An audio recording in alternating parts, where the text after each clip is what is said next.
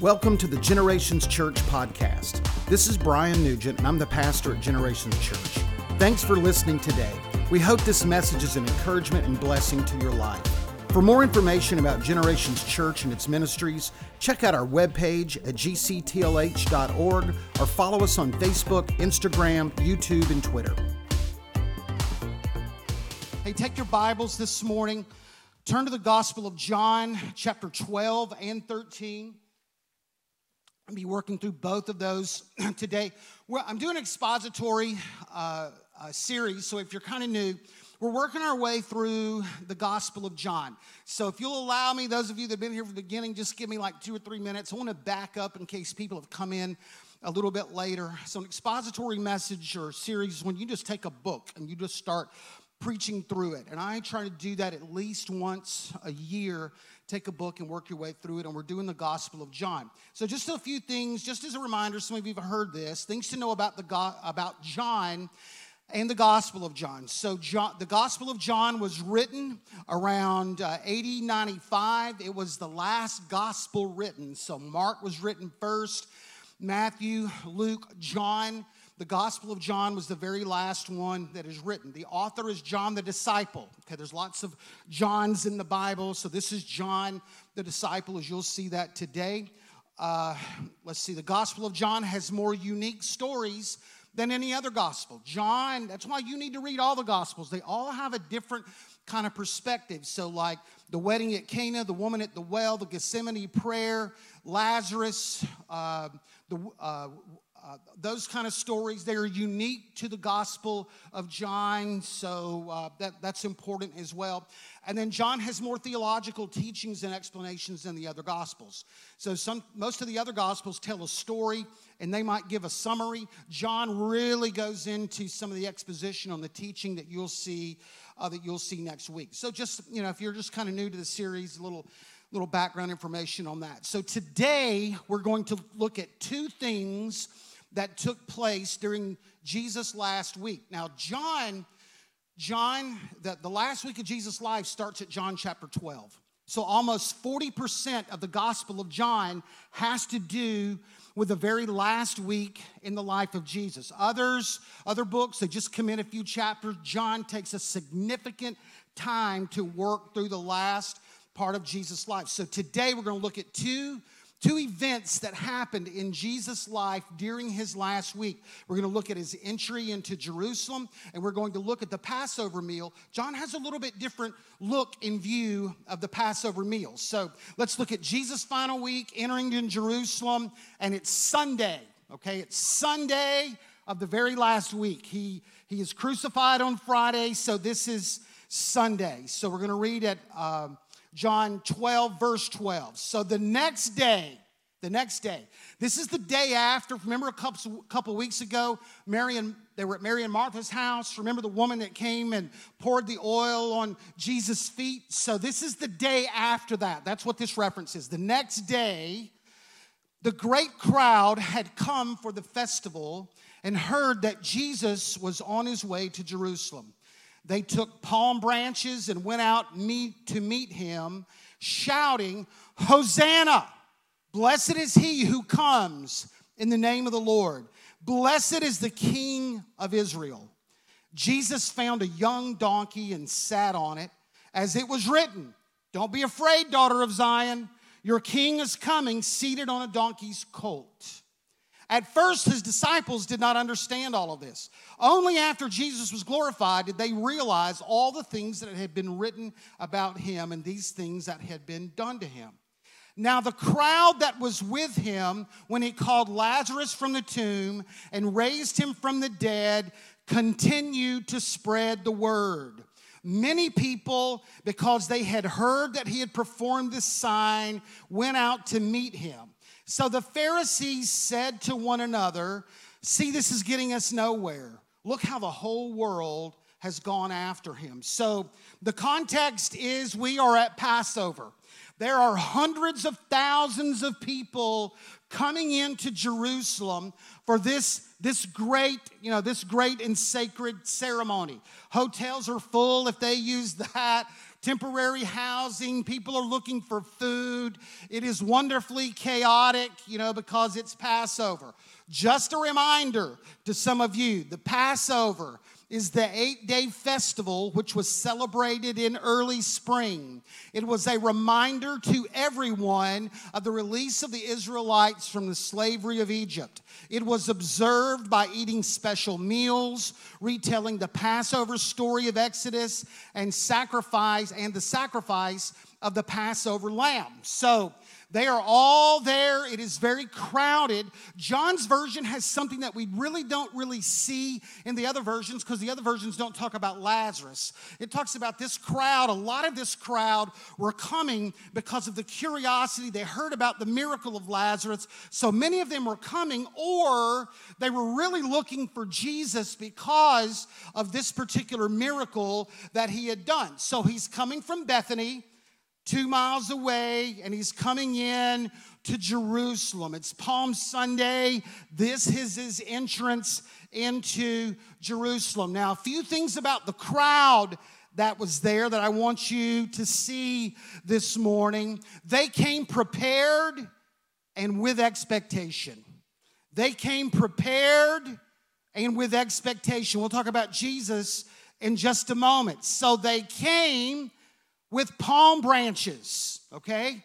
They came with palm branches. Matthew said that they had just cut them down, so they're bringing palm branches with them ready for this worship experience. Matthew says that they took their cloaks, their outer garments, and they brought them with them because, uh, to this particular worship experience. They were prepared and coming with expectation.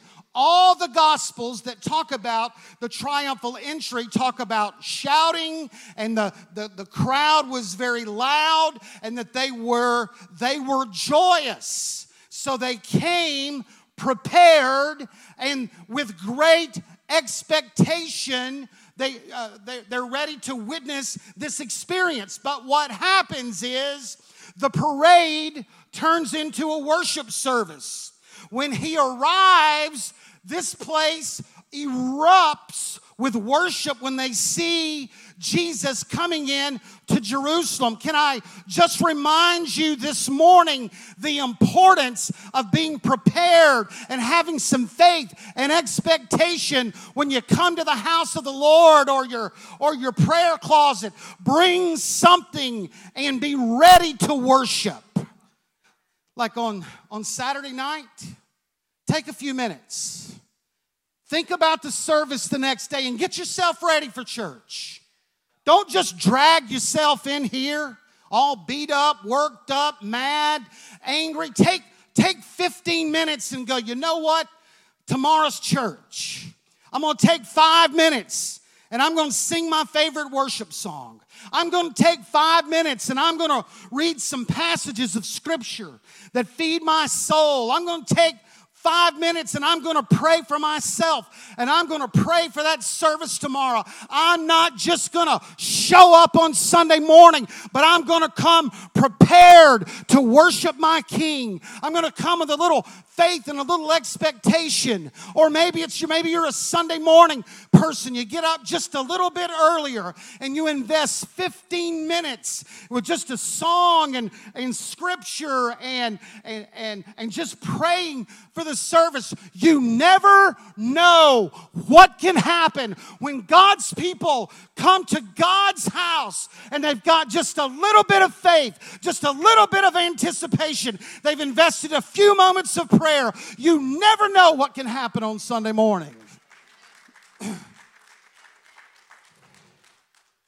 John says later in another book that he was on the spirit in the spirit on the Lord's day and he got this great revelation.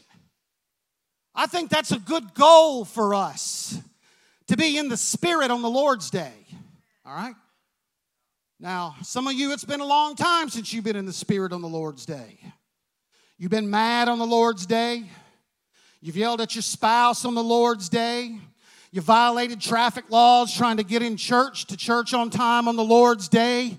Hey, I think it all do us good when we get here. We're in the spirit. We're of one mind, one accord. We come prepared. We're ready. We're ready for worship. We're ready to see God's, hear God's word. We're ready to come to church. They came that morning. They had palm branches in anticipation of worship. They brought their outer coats, and when Jesus came in, they started putting those branches on the ground. They started to wave them because they're ready. Man, they took those coats and they put them on the ground because they were ready. But then they began to magnify and begin to praise God because it was something that was already in their heart. And man, it just happened. There was no parade director that said at this moment, let's lift our voice. But when they saw the King of Glory, glory. They could not help it. They begin to raise their voice and magnify God. Let's do that again, church. Let's do that. We've got something to praise Him about. We've got something to praise Him about. The goodness of the Lord, the joy of the Lord. He covers us with His favor and blessing. Man, we've been saved. We've been forgiven. We've been given a new life. He's transformed us. We have eternity in heaven with Jesus. Folks, we've got something to praise Him for. Can we take a moment this morning and praise Him? Can we praise Him this morning? We magnify you, Lord. We glorify you this morning. We glorify you this morning. Well, they're all gathered there, and here He comes. He turns the corner, and it's kind of anticlimactic because here's Jesus on a donkey, okay? Like, what? What? I mean, they're expecting this great entrance.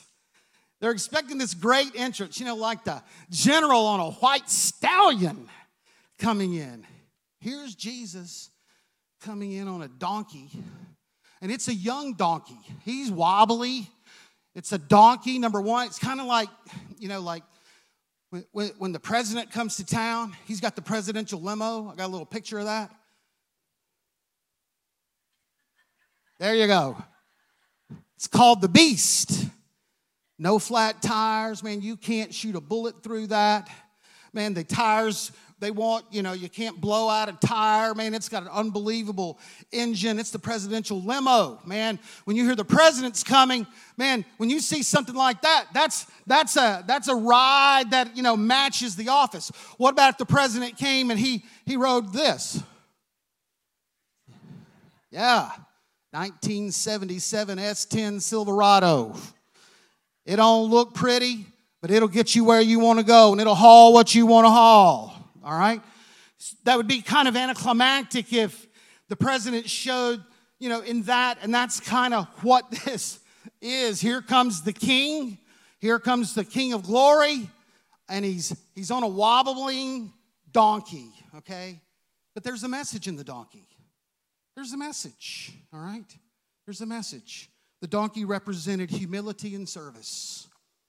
Even, even what he rode, He's showing us of, of his humility and, and his love for mankind, that he's not up here. You know, he's with, you know, we's, he's with us. So even in that, even in that message, even in what he wrote, there's a message that Jesus wanted to say to us. So that's Sunday. That's Sunday. Let's jump to Thursday. We're on Jesus' final week, following John. This is the Passover meal on Thursday. The final verse of John 12 says, Now my soul is troubled. Uh, what shall I say? Father, save me from this hour? No, it was for this reason I came to this hour. Father, glorify your name. So we start to see Jesus. It's Thursday night. You know, his heart is troubled, okay? You know, uh, the, the brokenness in the realization that what he was sent to do is about to happen. It is imminent. You ever, you know, just kind of been sick at your stomach over something? That's kind of where he's headed, all right? And then we go to John 13. It was just hours, I mean, it was just before the Passover festival. Uh, Jesus knew that the hour had come for him to leave this world and go to the Father, having loved, uh, having loved his own who were in the world, and he loved them to the end. The evening meal was in progress, and the devil had already prompted Judas, the son of Simon Iscariot, to uh, uh the son of uh, Judas Iscariot, to betray Jesus.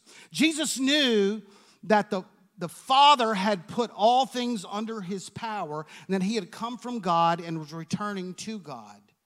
So he got up from the meal, took off his outer clothing, wrapped a towel around his waist.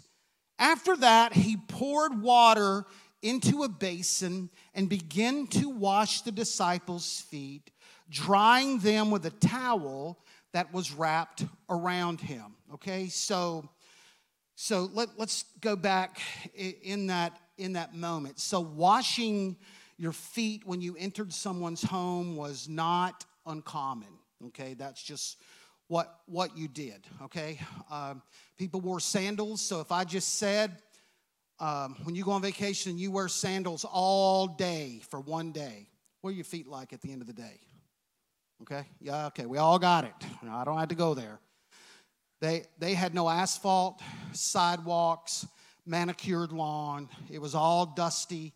It was all sweaty. It was hard leather. So that, that's why they did that when you came in in someone's home. Okay, so you had a bowl and a towel, and it was just not uncommon because you can imagine what people's you know feet were like. All right. Also, another reason is when they ate, the table was low on the ground and there would be like pillows, and you would recline so your feet were right at the food, okay?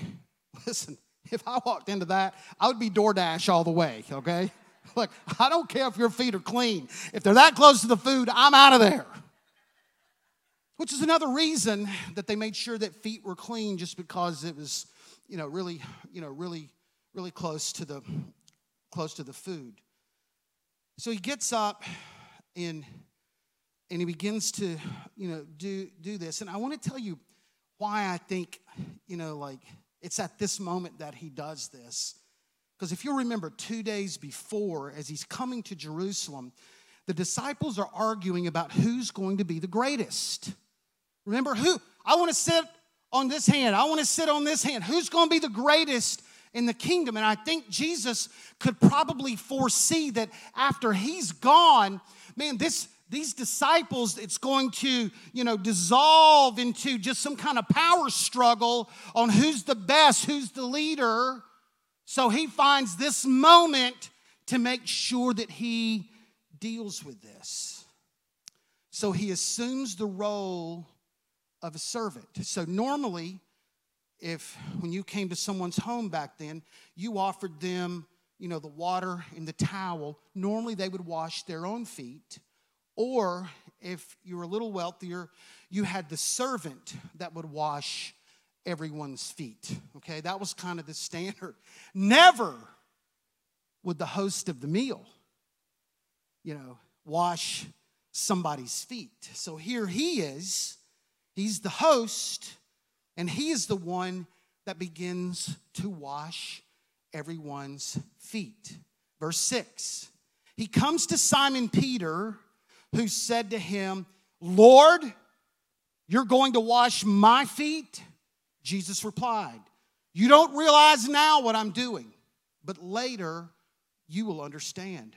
No, Peter said, You will never wash my feet. Jesus answered, Unless I wash you, you have no part of me. All right? Peter says, in essence, Hey, I'm too embarrassed to let you do this. I'll, I'll do this myself. No, you're not, you're not washing my feet. I'm too dirty and you're too good, and this would make me feel awkward about, you know, my my condition here, okay? It's kind of like, you know, the modern day equivalent to this is, you know, hey, God, I got myself into this and I'll get myself out of this. We want to try to work out things on our own, do things ourselves, clean our own self up, repair our own life. All right? That's why grace is hard to receive when you want to try to repair everything yourself. But I want to remind you this morning that spiritual problems require spiritual answers, and you are not qualified to, to provide those answers. You cannot help yourself with spiritual answers when it comes to forgiveness and grace and restoring, restoration, and healing. You are powerless in those areas. That's the thinking of today. I'll, I'll handle my own self, I'll, I'll clean my own self, okay? But I just want to tell you, you'll come to the point after you've put enough duct tape over your life and tried to keep moving on, where you realize there are some things that you can do, and there's some things that only God can do, and there's a certain time of your life that you need to take your hand off and let Jesus be the healer of your heart and the restorer of your life. Peter's like, no, no, no, no, no, no man, this is this is embarrassing. I got my this is terrible. This is terrible. And you're too good, so I'm to I'm to I'm to do it. And he said, unless I wash you, you'll have no part of me, okay? He says to Peter, unless you let me do this, man, you can't go any further in the Lord, okay? This, this is it. You know, so somewhere you got to allow the Lord in the uncomfortable parts of your heart. Sometimes you got to open yourself and there's got to be some transparency and some things that you wish, you know, that he and others didn't see. Jesus said, This is, this is what I do. And if you don't let me do it, you can't have any part of me. And then the light bulb goes on Peter and he says, Wash my feet and then just pour the water on me, okay? He got it. He got it. That's what I want to say to you this morning. Just let God do his bath of grace. Let him cleanse you. There is no person that is perfect. He's taken all shame on the cross. Let him do his work of grace. He's the only one that can do it. You can duct tape it, you can ignore it, you can try to isolate yourselves from people, but there is a work of grace that Jesus wants to do. Sit there, humble yourself, and let him do that work of grace. All right? When he had finished washing their feet, he put on his clothes and returned to his place. Do you understand what I have done for you? He asked them, trying to, man, get this message of power out, out of their heart. You call me teacher, and rightly so, for that is what I am. Now that, now, now that I, your Lord and teacher, have washed your feet, you should also wash one another's feet. I have set an example that you should do as I have done for you. Verily, I tell you, no servant is greater than his master, nor the messenger greater than the one who sent. So here's a powerful, personal demonstration of service and humility of Jesus hours before his crucifixion.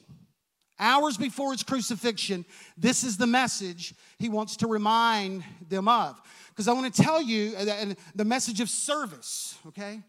Because I want to tell you in, in 2021, man, the idea of service is, you know, it's just, it's a real, it's a real challenge serving in today's serving in today's world because there's different thinking when it comes to service. The world today has a consumer mentality, and it's come into the church, okay? So people come into a church looking at what can I get? how can I be blessed? What can I take from this church instead of the heart of service and humility that goes, where can I serve and who can I help? The consumer mentality of what, what how am I blessed? What can I take? What can I get? Has impacted the message that Jesus said, hey, this is my example. It's a consumer mentality, or I pay, you know, I pay so other people can do work for me. I pay my tithes. I pay my tithes. I'm faithful. But I just want to tell you something. Thank you if you're faithful to your tithes. But it does not absolve you from service as, as, as Jesus was our example. We think if I give, just hire somebody.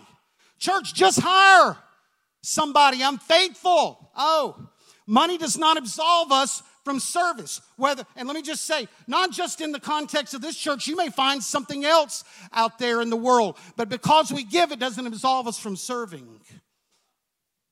Thanks, Josh, for that amen. I knew I wouldn't get him from this. I knew. Or, or, I'm too busy. I'm just way too busy to serve. Wait, I got I got so much going on, which is always funny to me because it implies those that are serving here have a lot of free extra free time. Hey, those that are serving, you know, man, I, I got five extra hours a week. Let's just serve at the church. We don't have anything else going. So we think because we're busy, then that absolves us from, from serving as Christ said to serve. But I just want to tell you that people that serve are busy too.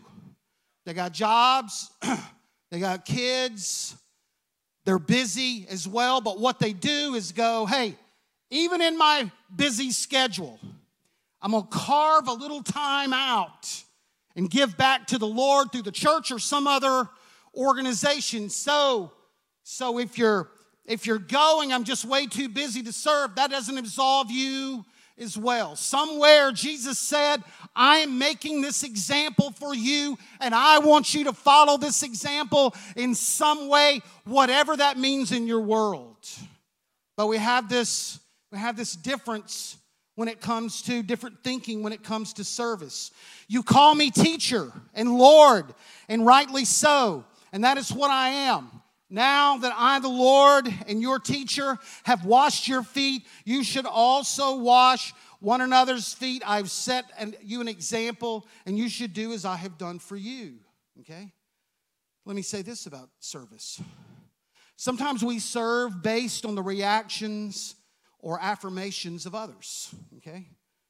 Sometimes without saying it, we only serve with those that will appreciate or thank me for my service. Okay? But look, look at the context of what Jesus is doing. He's washing someone's feet. Who's, who's he washing first? Peter. Okay? What's Peter going to do in the next six hours? He's going to deny Jesus. Okay? Did that stop his service? No. No. We, we serve sometimes based on the affirmations, positive affirmations and thanks that we get from others. Jesus said, No, this isn't the example. Okay? So he's going down the line. He starts with Peter. He's going down the line. He gets to Judas. What's Judas fixing to do in the next hour? He's going to betray him. But what did he do? Got on his feet, scrubbed those feet, took his towel, dried, dried his feet our service cannot be based on who appreciates or applauds. That's not what he said. He just said, I've served. He served those that appreciated it. He served those who are about to turn their back on him. It doesn't, it doesn't matter. We will find people that we will serve that won't even know what we've done or they won't appreciate it. And Jesus said, Do it anyway. Serve anyway. Then he concludes. Now that you know these things, you'll be blessed if you do them. You'll be blessed. There's a blessing that comes, okay? But you may compute it this way. But if I give my time, talents, or money, then that's a net loss for me. Not necessarily when you do service and you do it in the name of Jesus, because there's something that comes back to you that monetary compensation can never give you. There's a blessing when you serve. Even if there's no applause, no appreciation, or there's no spotlight upon you, man, there is affirmation from heaven. We just serve. We just serve. Those of you that serve here, especially in a pandemic, all that we're going through, thank you. GC Kids, GC Kids Junior, thank you. GCU, thank you. Those that work with our young adults, thank you. Those that work with teenagers, thank you. Those that work with ladies, thank you. Those that are in guest services and hospitality, you come early, thank you. Those that work with Street Hope, the poorest of the poor, thank you. Those that work on our worship team in media, thank you for what you do. Those that are working preparing African Fellowship, thank you. GC Families, thank you. Those are going to work with GC Reach, thank you. GC Boys, GC Girls, all the other ministries, those of you that are giving of time and talent, I just want to say thank you. I just want to say thank you. Yeah. You're awesome. I would take you all out to eat after church, but I'm really, really busy. So uh, just. Just want you to know you have my appreciation. If I skipped anyone, please, please forgive me. After he said this, Jesus was troubled in spirit and testified, Truly I tell you, one is going to betray me. Now, John picks up on this vibe. This is the second time that he's mentioned Jesus' trouble, and John is notating this, this heaviness that's in his heart, okay? But John has a different version of what is about to happen.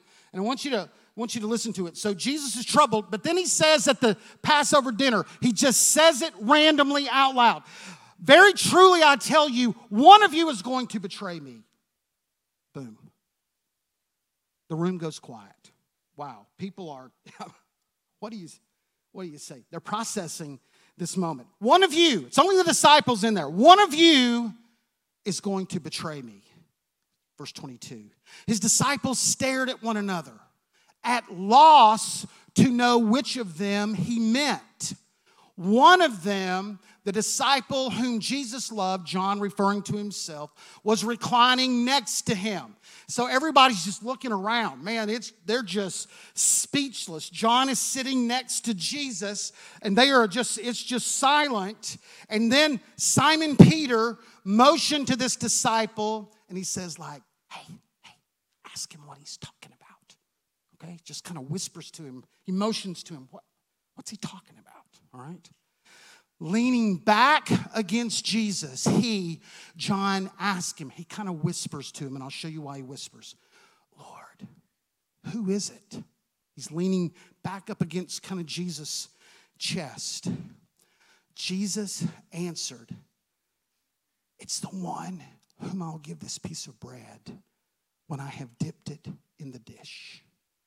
Then he, no, I don't need my whisper voice on that, okay? Sorry. All right. All right, so so they're whispering. John's leaning up against Jesus and they're whispering, and I'll show you why they're doing in just a moment. Then, dipping the piece of bread, he gave it to Judas, the son of Simon Iscariot. And as soon as Jesus took the bread, Satan entered into him. Now, no one understood, you know, they don't get what's going on. Judas does not even understand what is happening at the moment because this conversation with Jesus and John is very quiet. And evidently, Judas was sitting very close to Jesus because Jesus hands him the bread. So he's just, he's very, you know, he's very close. So Jesus told him, What you're about to do, do quickly.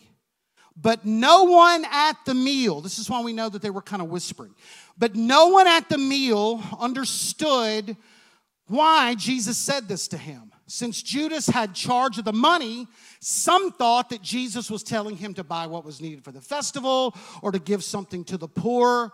As soon as Jesus had, the, had taken the bread, he went out and it was night. Let me tell you something about Judas. He was a deceiver and he was very good at it. Okay? Because we all think when Jesus said, One of you is going to betray me, we think all the disciples would go, Well, we know who that is. You know, it's over there. They had no idea. Because Jesus was a deceiver, but he was a very good deceiver.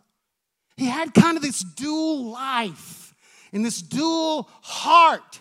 He lived and acted one way when he was around Jesus and the disciples, but his heart and his behavior in other incidences showed this dark heart. I want to remind you this morning you can fool others, but you can never fool the Lord. Okay? And listen, what's sad, what's sad about this moment, if you remember the day previous, Judas is at Mary and Martha's house, remember? she's having this worship experience. She's, she's worshiping Jesus, and all Judas can think of is that money is wasted. It should have been given to the poor. He had this opportunity to turn and make things right before God, but he just kept turning his back, hardening his own heart, and it sealed ultimately, it sealed his fate. I want to just say to you this morning, and I don't imply that you're Judas like that, but I just want to say that maybe you this morning, if there's some duplicitous nature in your life and in your walk with God this morning, you have the opportunity to turn. You don't have to make your heart hard. You've got an opportunity today. If you realize, man, you got two lives going, and one is inconsistent with Jesus. Today is a day that you can turn and bow your knee to Jesus. You can do that today. Even though he lived close to Jesus, his heart was hard for Jesus. Okay? You got some dual parts of your life going. It's not a way to live. Eventually, eventually, your heart will become hard, and you'll fully walk away from the Lord just like this. Also, about Judas, Jesus used the term betrayal, and betrayal implies a relationship. A stranger can't betray me because I have no relationship with a stranger. Okay, so this, when he uses the word betray, it implies you know, it, it, it, implies a friendship or some kind of relationship. He lived with him, he walked with him, he worshiped with him. But Judas closed the door on that. He opened the door to, to Satan in that, in that moment. And then the last part of this scene, and worship team, you can come. When he was gone, Judas, so it's still the same, still the, the same Passover meal. Jesus said, Now the Son of Man is glorified, and God is glorified in him. And if God is glorified in him, God will glorify the Son in himself and will glorify him at once. Then he says, My children, I will only be with you a little longer. You will look for me, uh, just as I told the Jews. So I will tell you now, where I'm going, you cannot come. But a new command I give you Love one another as I have loved you. So you must love one another. By this, everyone will know that you're my disciples if you love one another.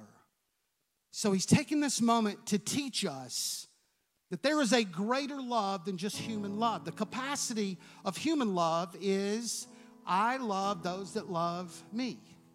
Okay? All right? But Jesus said, I got a different kind of love okay? I, I'm going to show you the walk the extra mile kind of love. I'm going to show you the, if you get slapped on one side, turn your cheek to the other side kind of love. I want to show you that if they ask for your cloak, your outer garment, you give them your coat as well. I want to show you a God kind of love okay? I want to show you a God kind of love. And to us today, that means, you know, like if they attend your church, you love them. But if they don't attend your church, you love them. If they wear a mask, you love them. If they don't wear a mask, you love them. If they're pro vaccine, you love them. If they're anti, you love them. If their skin color is the same as yours, you love them. If their skin color is different, you love them. If their language of origin is similar to yours, you love them. If their language is different, you love them. If they have money like you, you love them. If they don't have money, you love them. If their lifestyle is the same as yours, you love them. If their lifestyle is different than yours, you love them. If they treat you like you treat others, you love them. If they treat you differently, you love them. So I'm giving you a whole new message on love. Listen to me. Because one of the greatest evangelistic outreaches the world will ever know will not be a Billy Graham crusade. As good as that is, it's going to be how we love other people. He said, By this, this is how you know, people know that you're connected with me, how you love others. The greatest evangelistic tool is love. I said, earlier in announcements that I like sports because sports kind of unify people from different backgrounds. I don't want sports to have a greater influence on the world than the church, okay?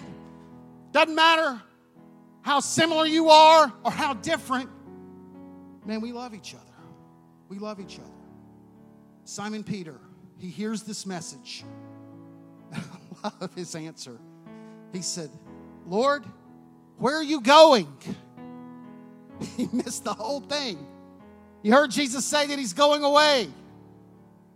Jesus gives this answer about love. Hey, where are you going? Where are you going? He missed the entire message on love, and so do we sometimes. We got more people reading the book of Revelations and, and studying end time events and biblical prophecy and not reading the love chapter of Corinthians 13. All right? Those things are well and good. All right? They're well and good, but we're missing the message of the moment is just loving people, loving people, loving people.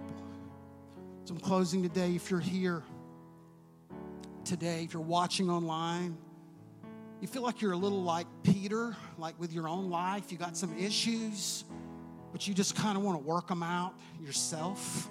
I want to kind of get on top of this. And you know what? Today, your message is to drop what you're doing, take the little broken pieces of your life, hand them to Jesus. That's all you can do. That's all you can do. And you know what? Almost everybody in this room's done that before. We've tried to fix it, self help. You know, we've you know d- done all kinds of things to kind of kind of put our lives back together, but you just can't. Spiritual problems need spiritual answers, and you're not qualified to do things that only Jesus is qualified to do. Or maybe you're like Judas. Maybe you just kind of got this double life kind of going. And today's the day the Lord said, You don't have to keep walking down that path. Come on back. Come on back. Come on back. Come on back. Would you bow your heads with me this morning? Thank you, Lord. Thank you, Lord. Thank you, Lord. Thank you, Lord. Hey, if you're here today, if you're here today, maybe God's speaking to your heart, maybe there's some distance with you and your Lord, uh, with the Lord, whatever, whatever that means. Not where you should be, you know. Maybe God's dealing with you, or maybe just this morning, maybe the light bulbs kind of come on in your life, and you'd say, Pastor, hey, I just need to make some things right with the Lord Jesus this morning. And I just want you to pray for me today. Would you just lift your hand up and down really quick and just say, Pastor, would you just pray for me today? I'm just not where I need to be. I just got some issues in my life. Yeah, I see some hands out there. Hey, that's no shame. We've all kind of done that before. Just got some issues in my life. I need to make them right before God. I want to I want to get these things behind me. Okay, that's great. That's great. That's great. Would everyone stand? Would everyone stand? Thank you, Lord. We're just going to do a time of worship in a moment. Thank you, Lord. Thank you, Lord. And when they sing, if you want to, you can come to the altar. They're going to put a prayer up on the screen if they'll, you know, if they'll do that. And if that's you, whether you raised your hand or you or you didn't, there's a prayer. I just want you to kind of say it to yourself this morning. No judgment, you know. Lord, I, I'm a sinner. I need your forgiveness. I accept your death as your penalty for my sin. I recognize your mercy and grace as a gift you offer because of your great love, not based on anything that I've done.